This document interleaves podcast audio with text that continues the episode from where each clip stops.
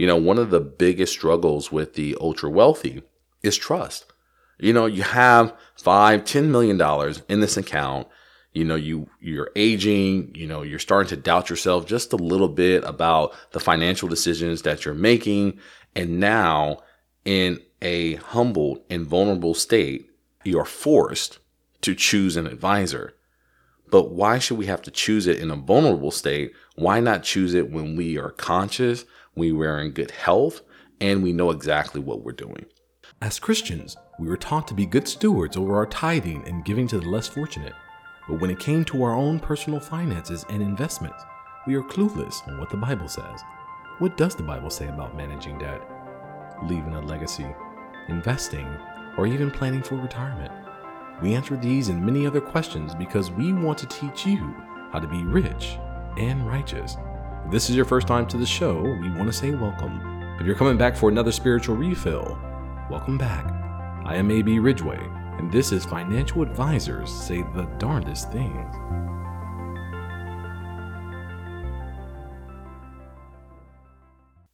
Welcome back. I am A B. Ridgeway, Mister Christian Finance, the host of Financial Advisors Say the Darndest Things, and my mom's favorite Christian financial advisor. And today, we're going to talk about home care. You know, many Americans want to age in place, which is an easy way of saying they want to stay in their homes. But like anything in financial planning, we can talk about it all that we want, but unless we prepare for it as we age, the probability of it being financially viable starts to decrease. So let me ask you, if we're going to plan for the future, when do you think is the best time to start? Yes, right now. It is being reported on C N B C in a recent article that Americans don't want to go into care facilities. A A R P, which is the American Association of Retired Persons, has found that eighty-five percent of Americans over the age of sixty-five would like to stay in their current home as long as possible. It comes from the two thousand twenty-one Home and Community Preference Survey. It's a national survey of adults eighteen or over, and it came out this September. And one of the statistics that really struck me was that thirty-four percent of all adults say they need to make changes to their home to enable them to stay there. And about half would consider leaving their home to find one that helps them age independently at forty-nine percent, or that is more affordable to maintain at forty-four percent. So this lets me know that investors and Christian investors alike are looking for ways to protect themselves from losing their homes, even if it means downsizing to make it possible. So today, we're going to share some ways you can start preparing so you can stay in your home as long as possible. First, we'll talk about the non-monetary and monetary aspects of planning. Then we'll break down how to choose a caregiver. And finally, speak about care agencies and how to age in place. So let's start with finding a trusted advisor. If you have been following me for any length of time, you know I think choosing an advisor is one of the most important decisions an investor can make. So I spend a lot of time talking about choosing one that aligns with your values and your beliefs. For example, if you want to stay in your home and your advisor is telling your kids to get you into the nearest care facility because it's too expensive to stay at home, that is going to be a problem. You know, these choices are very new to you, and you don't know what you don't know. You know, the first thing is to bring this concern up with your trusted advisor.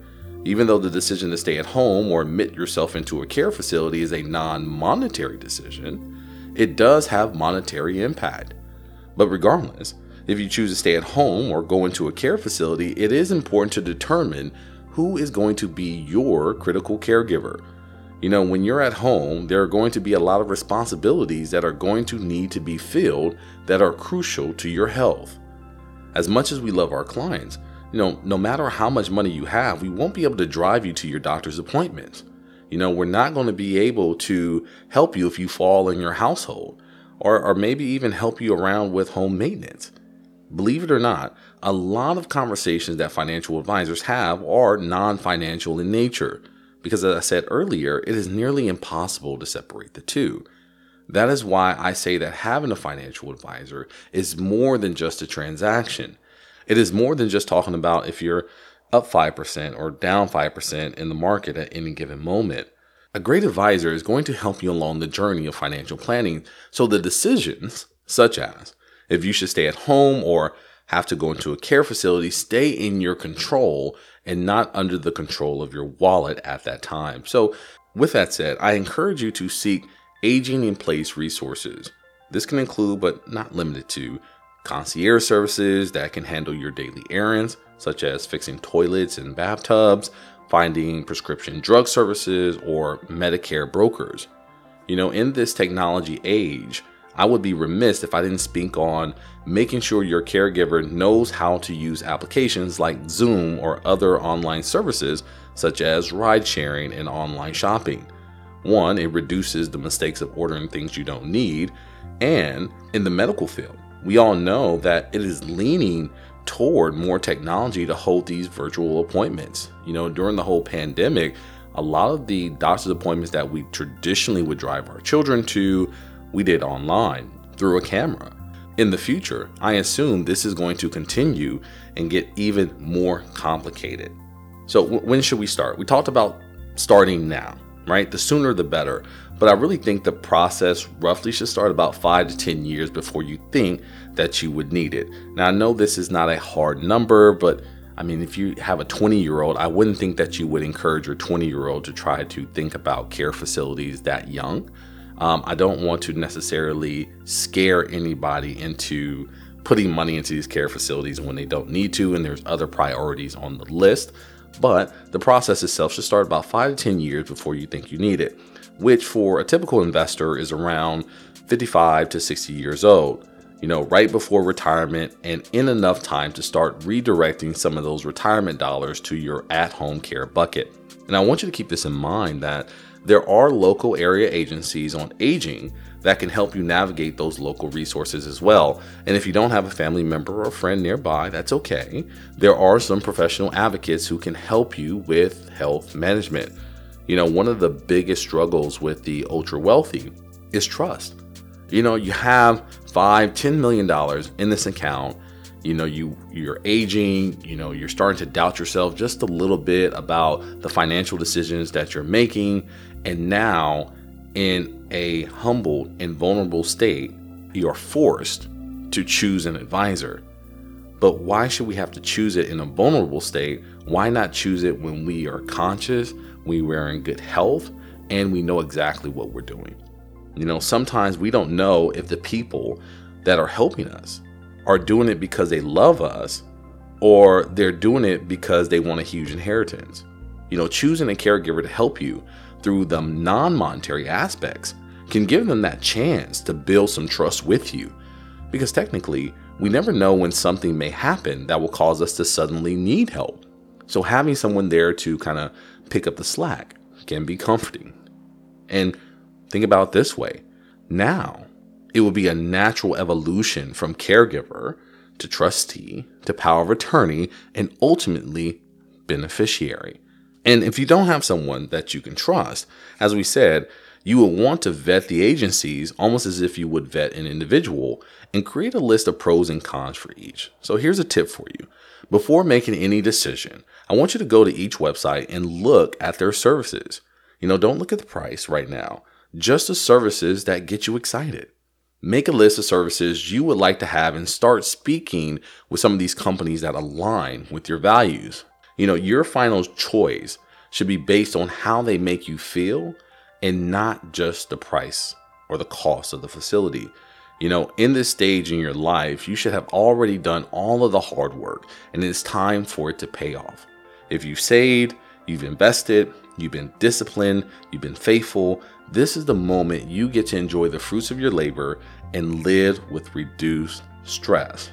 Now, here's a list of things to consider when choosing someone to oversee your health management. One, the agencies that conduct proper background checks of those caregivers and how much information you have access to when choosing. Two, you'll want to get once again familiar with how they make you feel, which is based on the level of care provided, their personalities, and the facility's reputation. And three, maybe think about getting a geriatric care manager who are like um, private social workers. You know, they can do in-home evaluations, help with finding programs, and have some oversight such as medication management and advocacy. You know, choosing to stay at home or going to a facility is a big decision, and if this is a priority, then it needs to be discussed early and it needs to be planned for. You know, walking into your advisor's office when you're seventy-five and just been diagnosed with dementia and encouraged to find a care facility is not the time to make that decision. That decision needs to be made now, and that's why we're here to help you. As always, we want to choose a care facility that has a Christian background and focus. We want to make sure that the company that will oversee your in-home care shares your values and beliefs, because they will be the ones you trust to carry out your wishes. You know, agencies such as Christian Companion Senior Care, on their website, they are very open about their faith and willingness to serve clients from a biblical perspective. You know, even though they serve a small area in Pennsylvania, they are still a good example of what to look for. So what I'm going to do, I'm going to read you a few points from their About section on their website. And it reads, "We provide our care services with a Christian perspective that is reflected in our caregivers, their performance, our company's respect for our caregivers and their needs, which results in outstanding compassionate care for their clients and their individual needs." They make an additional point. "Our company's mission is to honor God by providing our services as a channel of God's love for seniors and their families. We encourage our caregivers to live their faith and stand ready to offer spiritual encouragement if their client is so interested. Caregivers never force or push their faith." Now, I am not encouraging you to go to them. I, this is not a promotion for them. I did not get paid for them. But what I want to show you was that this company is highlighting some of those points we discussed earlier: having a Christian faith, making sure that they are providing care, making sure that they have the client's best interest in mind. Now, it is going to be your responsibility to vet this company, but this is the right direction that you want to go into. You know, as it says in Proverbs chapter twenty-four, verse three through four, "By wisdom a house is built, and by understanding it is established. By knowledge, the rooms are filled with all precious and pleasant riches."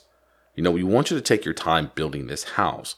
And it is through understanding that your dreams will come into fruition, and ultimately, you will live a life of precious and pleasant riches. I hope that you've been blessed. If you've enjoyed this episode, be sure to like, comment, and share. Also, if you're not subscribed to our podcast, I want you to go to w w w dot a b r wealth management dot com backslash podcast and join our family. And as a thank you, we will have a free gift for you. If you need help building your financial plan, information to speak with us will be given right after the show, so make sure that you stay tuned. I am A B Ridgeway, Mister Christian Finance himself, and I'll see you on the other side of your blessing. I hope that you've been blessed. As always, this episode was created by A B Ridgeway, owner of A B Ridgeway Wealth Management, a virtual and in-person fee-only advisor that believes that financial advice should have God in it. If you need help figuring out your finances, feel free to reach out to us at three three seven, four one four, three six eight six or visit our website at w w w dot a b r wealth management dot com and schedule a free consultation. New episodes are available every Friday, so be sure to subscribe. You can also listen to our podcast on your favorite platforms: Amazon Music, Spotify, Google Podcasts, Apple Podcasts, and more. Or simply visit our website and join our family. I am A B Ridgeway, and I'll see you on the other side of your blessing. Elijah Olajuwon Ridgway is an investment advisor representative and owner of A B Ridgeway Wealth Management, L L C, a registered investment advisor which produces a podcast show and makes it available on its website and through other distribution channels. Elijah Olajuwon Ridgway and any guests on the podcast are providing their own views and opinion and are not necessarily the views and opinions of A B Ridgeway Wealth Management. Nothing on the podcast should be construed as solicitation or offer or recommendation to buy or sell any specific security. Investment advisory services are only provided to investors who become A B Ridgeway Wealth Management client pursuant to a written investment management agreement. Clients of A B Ridgeway Wealth Management may hold positions in securities discussed in the podcast. Past performance is no guarantee of future results. All investments involve risk and may lose money. Financial advisors say the Darn Esteemed podcast is for informational purposes only and should not be relied on for any investment decisions. Instead, please consult a financial advisor, accountant, attorney, and or conduct your own due diligence.